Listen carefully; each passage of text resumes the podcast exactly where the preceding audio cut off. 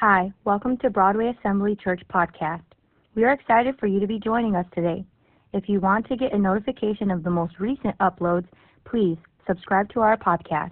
Thank you for joining us, and we hope you enjoy. Praise God. Praise God. Let us stand together.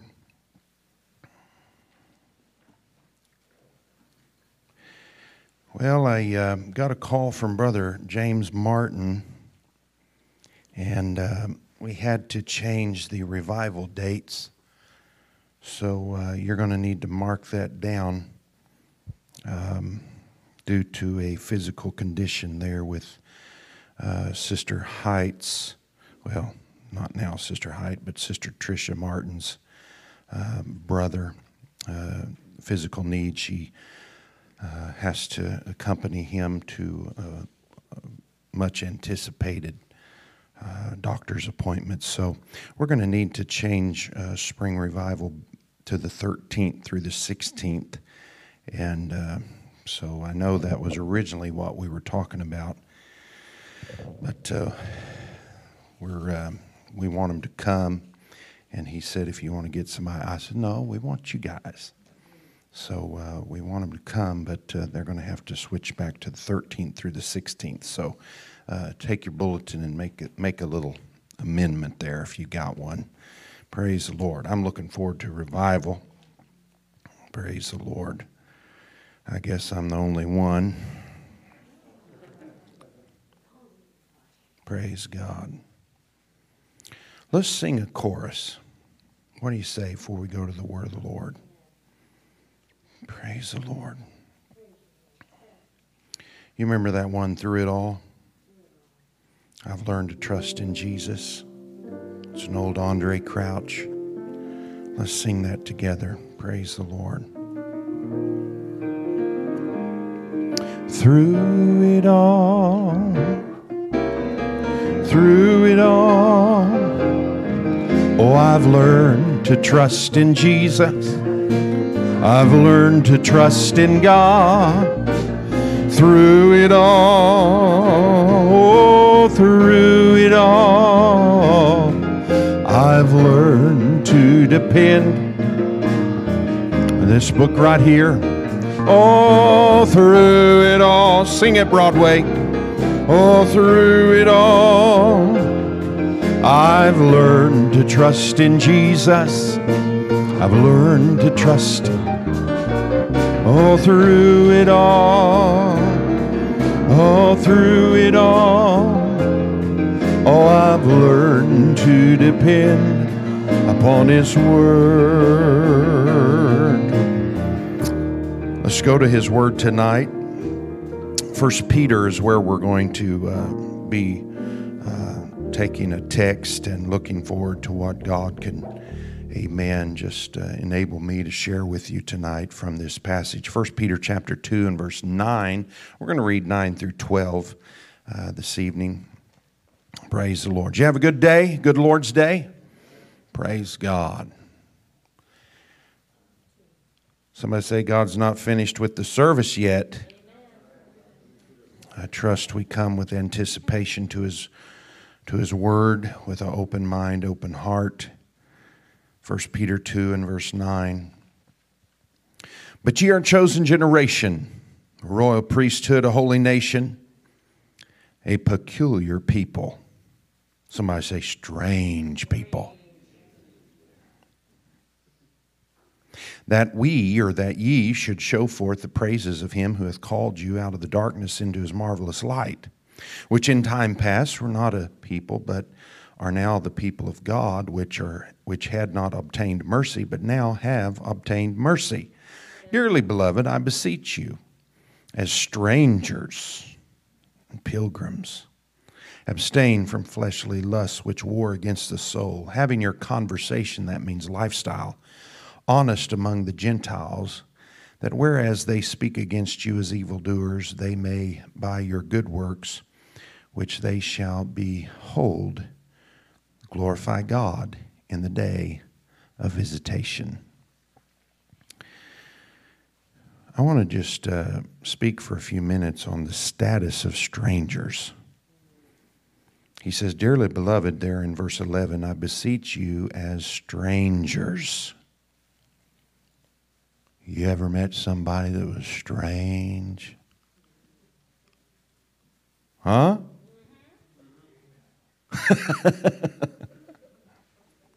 strange. Turn to your neighbor and say, You're strange.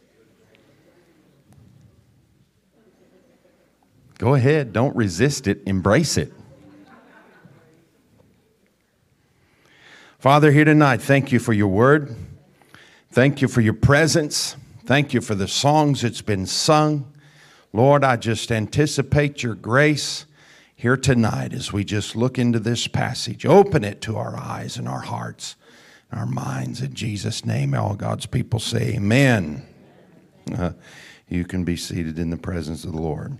The status of strangers the status of strangers. Now, before we get into this topic, uh, just uh, looking into the book of First Peter, you know, First Peter is is rather a short book. It's only about 105 verses, I believe. We can easily write read it in about 30 minutes. Um, written by a man named Simon, renamed by Christ Peter, which means what? Rock. All right. In my opinion, he writes with confidence like a man named Rock should write. I mean, uh, his words are blunt, uh, honest, straight to the point, and uh, we don't know for certain, but it's believed that he wrote this text around AD 64. And uh, that's a historic year in history because that's the year that the Emperor Nero burned Rome, blamed it on the Christians.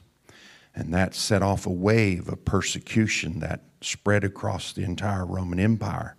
War was declared on the believers and Christians, those that were Christ followers, and they were tortured. They were uh, sewn in animal skins and attacked by wild dogs and thrown in prison and, and oftentimes turned into human torches. And Peter sees this approaching storm of persecution, and he, he writes to say that things are going to get worse before they get better. But his tone is more positive than negative, thank, thank the Lord. So, First Peter is really a letter that could be postmarked for even today. Because in many ways, he could have written the same letter to us in 2022. And the key word here that I really want us to uh, kind of key in on is this word strangers. Everybody say strangers. strangers. It's sometimes translated aliens, sojourners, foreigners. Have you ever felt like a fish out of water? Have you? Have you ever felt uncomfortable, out of place, like you just just didn't belong? Perhaps you went somewhere and maybe you maybe you wore some casual clothes and you show up and everybody else is in more formal attire. And you just feel rather noticeable and out of out of your element. And or maybe you maybe you go to a birthday party and you're the only one that forgets to bring a gift. Right?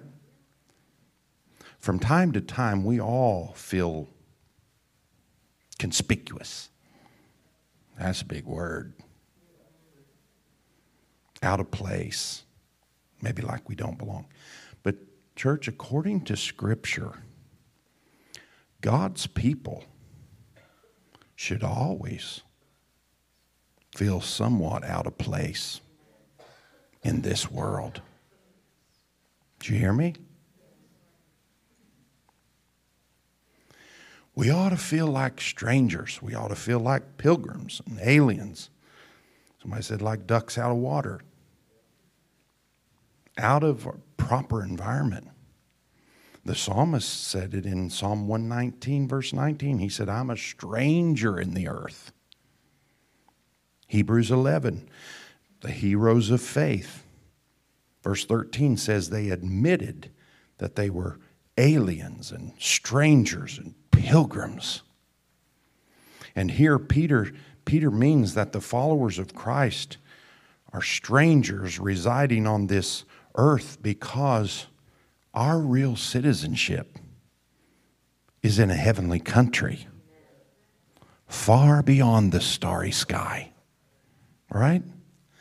And, and you get a feel of what he's talking about when you, if you've ever visited a foreign country.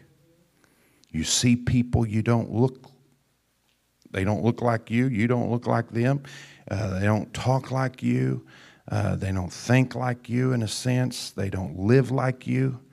They have a set of, of uh, cultural values uh, that you don't share. They speak a language you can't understand, and they eat food that seems a little strange to you. You pick up the newspaper, you can't read it.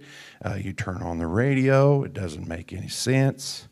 You know, you're, you're standing on a sidewalk with people all around you, but you can't communicate with anyone. Listen, I felt this most keenly back in 1998 when I visited the Orient uh, to minister there for the first time.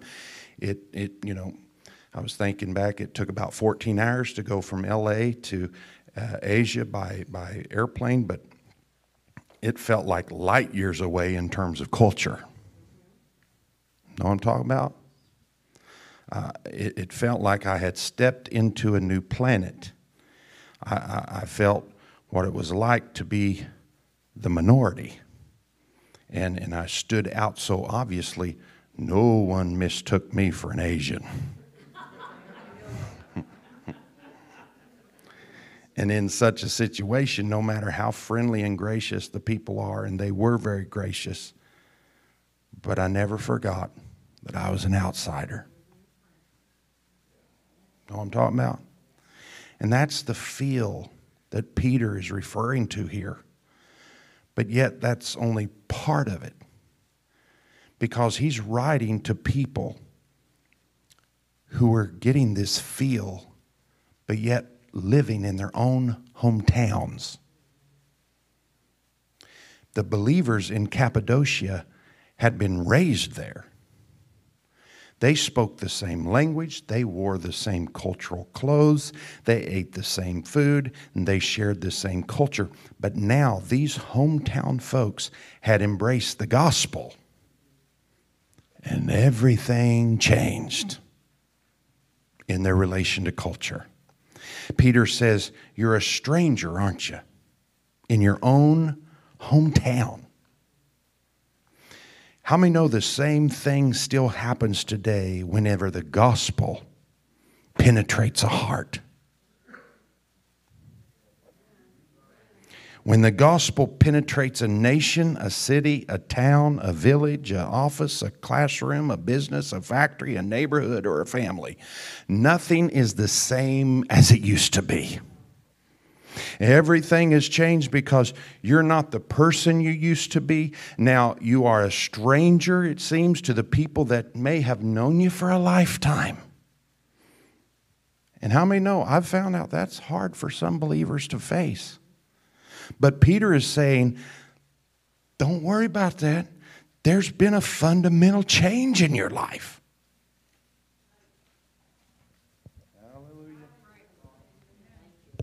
Hmm? Anybody in here testify to a change? Peter says, Don't worry about it because you've transferred your allegiance from the culture surrounding you to the Christ who's living in you. You didn't relocate physically, but you did relocate spiritually. Because salvation has made you a stranger in this world. Now that Christ has become our head, we don't look and live like we used to. Amen. Oh, one day in church, a, a man saw a little red headed boy in Sunday school class, and boy, that little kid's hair was fire engine red. And that man asked that little guy, said, Hey, where did you get that red hair? And that little boy replied and he said, I don't know, mister. It just came with my head. See, Peter informs us that our strangeness just comes with our head, which is Christ. Amen. Christ lived, and how many know he was strange to his culture? Hmm? So Peter's text was written in the first century, but, but it speaks to the 21st century. So, what does this mean in practical terms? Well, if, if you are a businessman and you've decided as a man of God, you're not going to cheat, you're not going to lie, you've decided to live, deliver what you promise, how many know you're going to be considered a stranger in this world? If you're a husband and you've decided to be faithful to your wife because you are a man of integrity, you're going to be seen as a strange guy. Hello. Young folks, if you're a spirit filled teenager and you've decided to live for Christ in the halls of the high school you attend, you might get treated like the resident alien. Hmm? But Peter said that's okay. Somebody say, that's okay. If you're a worker on a job, maybe it's big or small, full time or part time, blue or white collar, and you have decided to do your work as unto the Lord, not pleasing man, but to please the Lord. If you've decided that money will not be the determining factor in your life, then you're going to be considered strange in this culture. Hmm? If you are depressed and discouraged and you've said, No, I will not turn to drugs, I will not turn to alcohol to handle my problems, uh, how many know you're going to be swimming against the tide in this culture and you're going to be considered weird? Hmm? If you're working in the office where profanity is the accepted norm and you've decided not to join in, God bless you. You are a stranger. Hello. If you come to a place where, in order to get ahead, you have to compromise some of your biblical values and you decide not to do, listen, get ready for trouble and let me welcome you to the fraternal order of Christian strangers because that's the club you've joined. See, it's not a question of isolation from our world, it's a question of being in the world but not of the world. And that's our condition as spirit led believers. See, the idea that believers are strangers in this world is a frequent one in Scripture. And, and, and I do especially feel strange when I read some of the ungodly things that are happening in our own good old US of A terrorism, mass shootings, young women held as slaves, children beaten to death by parents or caretakers, babies killed in the womb by the millions. Hello, these are the kinds of things that make true followers of Christ realize that this world is not our home. Hello, I feel like a stranger in this world when I heard this week about the after school Satan Club that has opened up in the elementary school just south in London, Ohio, or Lebanon, Ohio. Excuse me, it was just approved. Listen, I feel like a stranger in this world. I feel like a stranger in this world when I hear about the state of Illinois and when they passed the Senate Bill 818 back in May last year requires public schools to teach all the students the benefits, get this, the benefits of abortion. The benefits of LGBT relationships the benefits of topics too graphic for me to mention behind this pulpit. Listen, you better believe it, Broadway. I'm feeling more like a stranger around here all the time.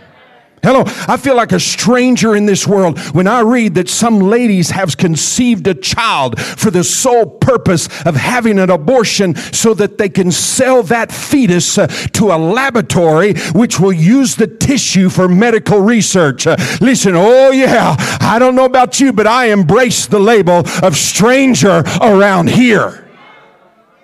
Hmm? I feel like a stranger when I read of the child abuse and the wife beatings and the rapes and robberies and drive by shootings and the drug deals and the car thefts and the other violent crimes in our society. Like I read today, 458 men in blue are police officers that were killed just this last year, the highest number it's been in decades. Listen, I feel like a stranger when I hear and read the news reports that make Christians sound like a bunch of weird, ignorant kooks uh, who just don't know any better than to believe the biblical gospel. I feel like a stranger when politicians decry the fact uh, that Christians cling to God and guns. Uh, listen, friends, uh, that's when I remember my permanent address uh, is not over in Elyria where I call home. Uh, my real home is not on this ball of dirt, it's on the other side side. What's that old song? This world is not my home. I'm just a passing through. Hello, Broadway. Huh? My treasures aren't laid up here in a 401k. That's fine. God bless you if you got them. I believe you should plan for retirement, but I got some treasures. Hmm? On the other side where rust and moth, thieves can't touch it, Brother Timmy, can't touch it. It's a good deal. It's a good deal because we said the other night this earth makes a very flimsy bank account. Praise God. Somebody raise your hands and say, Lord, this world is not my home. I'm going to embrace the status of a stranger. Praise God. Praise God. Now, look here, folks. I want to take you through a story from the Old Testament, Daniel. Daniel chapter 1. The year was about 605 BC. That side of the world was in chaos. God has allowed a pagan, brutal foreign country to conquer his prized possession, Israel. He allowed this as a consequence for their prolonged idol worship and disobedience. The inhabitants of Jerusalem must have felt completely abandoned by God as they watched the Babylonian army walk right into their temple, take the articles that they used to worship God Jehovah and desecrate them before their very own eyes. The ultimate blow came as those enemy officers rounded up the best and the brightest of the young Jews and marched them some 1,500 miles out of Jerusalem and into Babylon. Four of those deportees were teenagers. They were to be trained in Babylonian arts and literature and culture. Their names were changed because all four of them originally had names that glorified God. But now in Babylon, the goal was total indoctrination so that they would forget that they were Hebrews, and soon they would, they thought, walk, talk, and act like a Babylonian. Yeah. But how many know there was just one little problem? The Babylonians underestimated these four teenagers. Hmm? Living in a foreign land, over a thousand miles away from family or anything familiar these four teenagers stood out. Somebody say, stranger. They stood out, they stood together, and they stood up for God. And in the end, they give us a great example of how we need to embrace the status of being a stranger in this strange land. Are you ready? We're going to look at those points. They stood up, they, excuse me, stood out, stood together, and stood up. We're going to look at those three points. Number one, they stood out. Daniel, Hananiah, Mishael, and Azariah were living in the king's palace. They had the opportunity to enjoy all the royal enticements. Hananiah, Mishael, and Azariah were given Babylonian names. You remember them probably most by their Babylonian names Shadrach, Meshach, and Abednego. In particular, boy, Babylon's food was wonderful. These guys were basically offered expensive bottle of wine, steak or shrimp dinner every night. Some Hebrews were probably like, Yes. They probably lined up to eat the Babylonian buffet. But to Daniel, it was a matter of loyalty to God. Hmm? So we're told that in verse 8, he says, Daniel purposed in his heart not to defile himself with the royal food and wine. Now, this was a decision that he had made beforehand. The food they were being offered was not kosher, had most likely been offered to idols. And there was no way he was going to defile himself before God. So he presented a negotiation. He approached the head official. He politely explained their, their situation, saying, because of their religious convictions, they would not be able to eat the royal food. While the official felt for Daniel and his friends, he was not willing to put his neck on the line and change their diet. So Daniel suggests just give us some vegetables. Brother Cooper says, Amen. Give us veggies for 10 days. And then see how we do. Examine us. And then treat your servants accordingly. Wow. That's the original Veggie Tale. See, you look and read this passage, God blesses them, He prospers them physically and socially, while the rest of the good old Jewish boys were eating Babylon's burgers,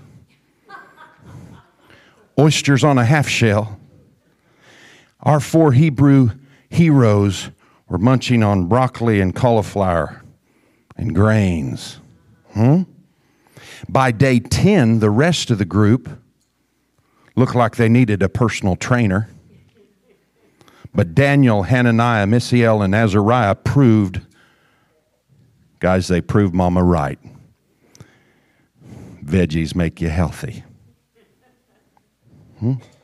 But see, not only did they prosper physically, God blessed them with wisdom. Ten times greater. Somebody say 10 times greater, than any other wise men in Babylon. That's pretty substantial. Application point. Young people, we live in a culture. I, lo- I look at America as very similar to Babylon. It's getting more like Babylon every week. Hmm? And God makes it clear in Scripture that every young person, how many know every young person in here? You've been made on purpose, for a purpose, and our culture is attempting to change your identity. This culture right now contends that, that our youth is nothing more than a product of random chance and the final equation in some cosmic freak accident, and that there's no meaning or purpose to life other than just eat, drink, be merry, and then die. Listen, they tell us that there's no right or wrong and, and that truth is relative and defined individually. And many young people, they hear that and they're not bothered at all by these modern notions. And so they begin to partake of them. And listen, Thank God, though, there's some strangers among us. I said, There's some strangers among us. Praise God. We got any strangers in here?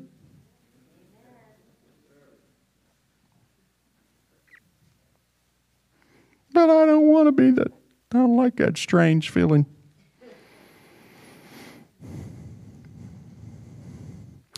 I'm thankful that God still has a remnant of strangers. Hmm? Who have surrendered their lives to Christ, whether it's in their preteen or teen or post teen years. Because of this, they stand out as strangers in our culture. Because of that, young people, you stand out in the school, in the workplace. Young folks, I want to tell you tonight don't fight that feeling, embrace it. You feel odd going into some place, embrace it because you that's not where you belong. Huh? You stand out because you have come out from among them. And you have purpose to be separate as Paul instructed the young believers in the church at Corinth. We stand out because we have embraced 1 Peter 2 9 that says, We are a chosen generation. We are a peculiar people. We stand out because we have embraced Paul's advice to the young believers at Rome when he said, Be not conformed to this world, but be ye transformed by the renewing of your mind. Listen, this is a calling on today's generation to embrace the status of strangers in this world. Uh, you say, oh, Well, Pastor, why? Why should we embrace it rather than resist it and try to fit in? It's because God intends to do, I believe, God intends to do some amazing things uh, in our church in this generation. Young people, God wants you guys to be on the front line of that awesome work. But those who have become entangled, those who have become broken and, and distracted and mired by our world, they will not be in the place where God can use them when the time comes for Him to be using them. Let's continue and trust the Lord and say, Hey, I embrace the status of strangers. It's not worth it any other way. Now, look at this. They stood they stood out. Number 2 they stood together. Now have you ever had a dream that you couldn't quite remember? But you knew it was bad well, that's what happens in chapter 2 of Daniel because Nebuchadnezzar the king has a, a, a, troubling dream and he summons all the magicians and enchanters and, and sorcerers and, and astrologers into the palace. I mean, this is a regular psychotic hotline convention. Okay? Psychic convention. I mean, what takes place next is, is a sad comment on the real powers of these supposed wise men. I mean, the king not only wants the interpretation of the dream, but the contents of the dream itself. And they ultimately agree that the job is too difficult. Hmm? They're stumped. Nebuchadnezzar throws himself a temper tantrum when they couldn't uh, do what he asked, and he signs an execution order all the wise men in the entire province of Babylon is to be hung. Well, Arioch, the commander of the king's guard, he's put in charge of carrying out that executive order. It was reckless, it was ridiculous, and he heads out of the palace to make it happen. He is met by Daniel, one of the guys, basically, who's on the hit list. And Daniel calmly asks, Arioch, would you give us some more time? The scripture says that Daniel spoke to Arioch with wisdom and with tact. He went a step further and actually asked to approach the king and brought that same request to the king. Can you just give us a little more time? Daniel knew God was in charge and would give them the ability to know that king's dream. And he urgently requested prayer. He went and got with the other three, uh, his Hebrew comrades, and he was, it was literally a matter of life and death, right? And the four of them had an, they called an all night prayer meeting. Hmm? They begin to plead to God for mercy and to reveal the mystery of the dream to Daniel. And God answered their prayer. Daniel received a vision that night concerning the king's dream. And then he wakes up and pours out praise to God. And he grabs, I, I think he kind of grabbed maybe a, a guitar stringed instrument and began to sing of God's gratefulness and wisdom. That morning, Hananiah, Mishael, and Azariah, they probably collapsed, exhausted but joyful, onto their beds to take a nap while Daniel hurries off to the palace to interpret the dream for the king and save all their lives. Uh, listen, application point. Our young people live in a culture, it's marked by an indi- its individualistic spirit. But the strangers among us know that we are designed, church, we are designed to operate best in community and unity. Amen. And, and when we stand together, it is an awesome and holy sight. When we get on our knees together, when we ask God for miracles together, I believe a holy atmosphere is created, which becomes the breeding ground for miracles. Uh, listen, uh, I'm believing God. When we come together, you better watch out. God's presence can come down when the unity of God's people begin to show listen, uh, it's not that we are in, uh, we're not in competition against each other. We're in cooperation uh, and we're saying we're going to get through this thing together.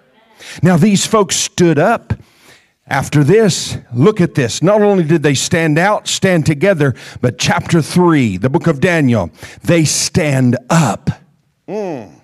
I want you to look at this story. I'm continuing through the book of Daniel. In chapter 3, Nebuchadnezzar's ego has run amok. Okay, he has erected a 90 foot gold plated statue on the plain of Dura of himself. And he's invited all the dignitaries uh, of Babylon to the opening ceremony. Interestingly, Daniel must have, he was not present. He must have been out of town on official business. Nebuchadnezzar here made the crowd an offer they could not refuse.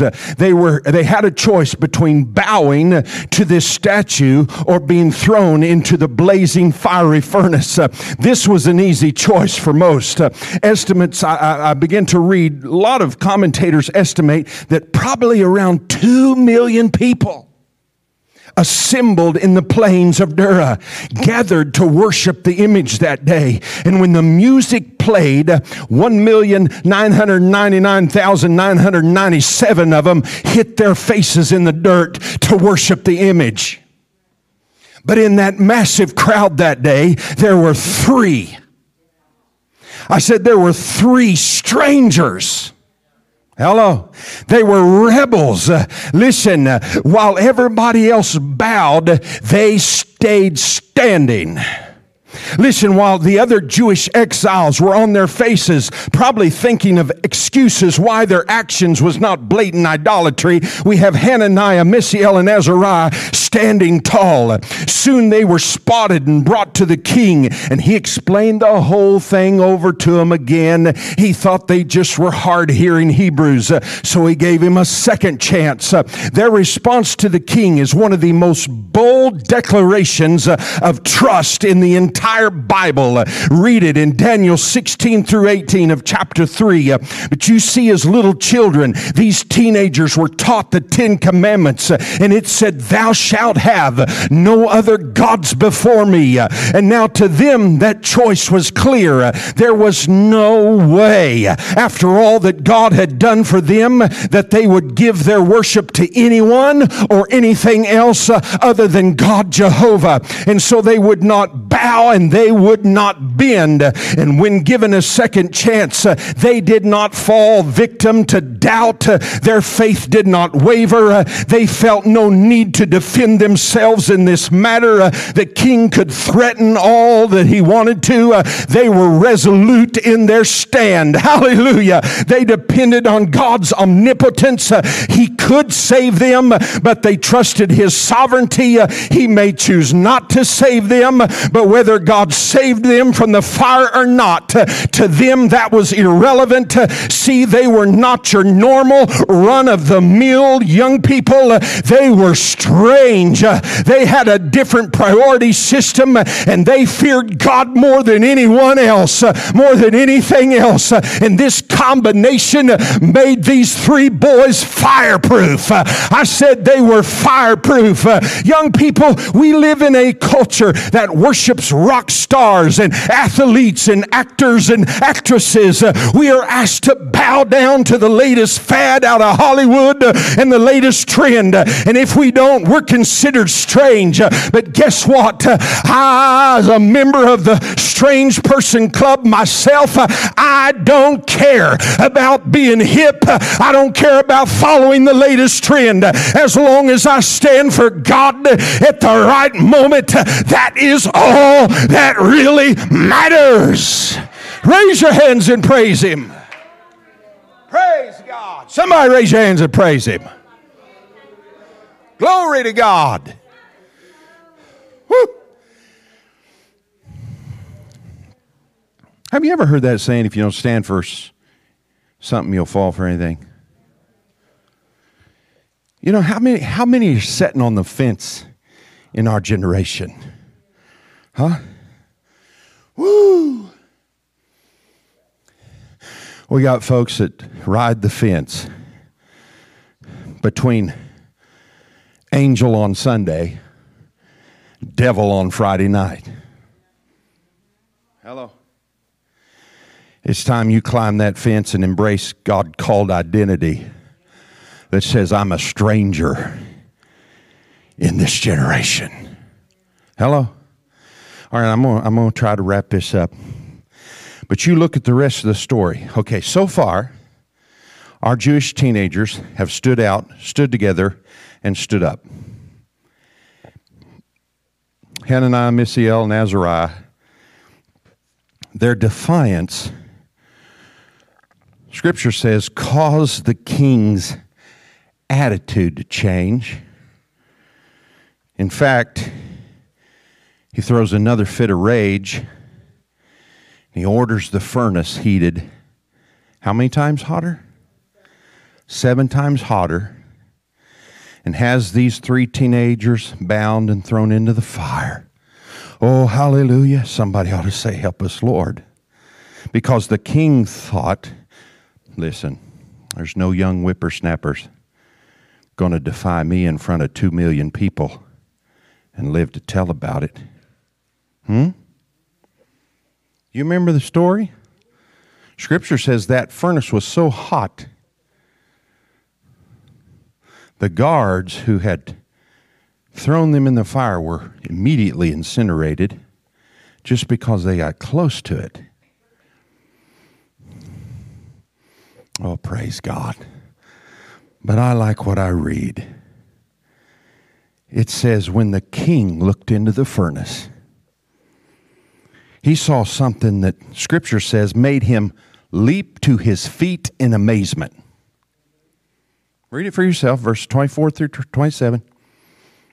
Hananiah, Mishael, and Azariah are just having a little fellowship meeting in the furnace. Huh? Bible says they were just walking around. They were bound when they went in. Obviously, the, the ropes were burned immediately. And they're just all alive. And you look at that, and the first word that came to the mind of Nebuchadnezzar impossible.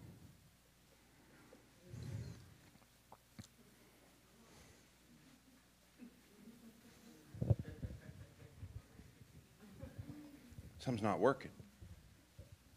Unbelievable. Shakes his head and looks again. He saw four men in the fire. And he says, The fourth one looks like the Son of God. Even the king in all his glory recognized a miracle when he saw it. Huh? All the people gathered around the furnace must have been asking the same question Who is the fourth guy? Who is the fourth guy in the fire? The entire sermon could be preached right there on that verse, but I've already went too long. Listen, these three had stood out, stood together, and stood up for God, and now God stands with them in the very fire of their greatest trial. In one of the most intense miracles of all Scripture, Christ stands with them in the midst of the fire. Listen, application point if you stand for Christ, He will stand for you no matter what you're going through. I said, no matter what you're going through today, today, listen, you struggle. We have young folks that struggle in this generation with severe family problems that including things like abuse and so, listen, young people today are so stressed out, they're considering suicide as an option.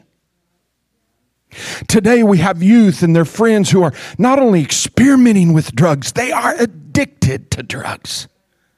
Today, youth are going through the pain of relationship breakdowns and, and uh, whatever school difficulties there is. Listen, underneath their smiles, I've seen a lot of pain.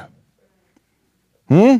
However, it is my incredible privilege to share the good news that is simply this Christ will stand with them.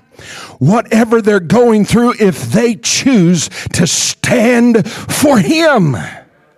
He will never, somebody say, He'll never leave you nor forsake you. Listen, in a generation of dysfunction, that promise uh, is good news. Uh, I said, That's good news. Uh, when is the last time you took a stand for Christ? Uh, has your passion for Christ uh, caused you to stand out? Uh, or do you blend in with the culture? are you riding the fence? listen, God designed the church and the community of faith to stand together and stand out and stand up. And I'm going to be one of those that stand for Him. And when I'm in the fire of my furnace the next time, I'm going to be looking for the fourth man. Praise God. Somebody raise your hands and praise Him. Hallelujah. Sister Jones, you can come. I'm going to close. Hallelujah. Oh, give God a hand clap of praise. Glory to God. Thank you, Jesus. Thank you, Jesus. Praise God. I want us to stand together, perhaps this evening. Perhaps someone in here, you feel like you're in the fire. Maybe you're going through a tough situation, and here tonight you've come, you've put a smile on your face. But God knows your heart's breaking. Listen, Life is too short to live it trying to fit in. Hmm? Life is too short to be filled with regret and to pass by those redeeming opportunities that Christ has offered you. Oh, I feel like telling somebody don't waste your life tonight. You can do something right now that will matter 50 years from now. Hello? Embrace the power of the Holy Spirit. Embrace His help and say, God, I'm tired of trying to fit in with the crowd. I want to hear the call. Not a call from the culture.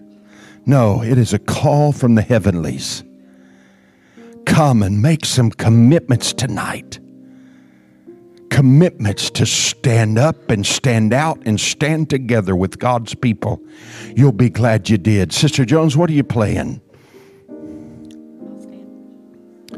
I'll stand for Jesus and let the world go by. Hallelujah. Hallelujah. I want somebody slip out of your seat and say, Pastor, I want to I want to be among the number of strangers. I'm going to embrace the status of a stranger in my generation. Young folks, listen, this is for you. Listen, you say, I, am so tired of not feeling like I fit in at school. Embrace that, celebrate that because you don't need to fit in. Hello? Listen to me. You don't need to fit in, you need to stand out. Hallelujah. I said, stand out and stand up and let God stand with you. Thank you, Jesus. Thank you, Jesus. Oh, touch our young folks today, Lord. Touch our great young folks here tonight. Thank you, Jesus. Thank you, Jesus. Come, Holy Spirit. Strengthen these commitments around the altar tonight, Jehovah. I I'll stand for Jesus. I believe you, Jesus. I believe you, Jesus. Thank you, Jesus.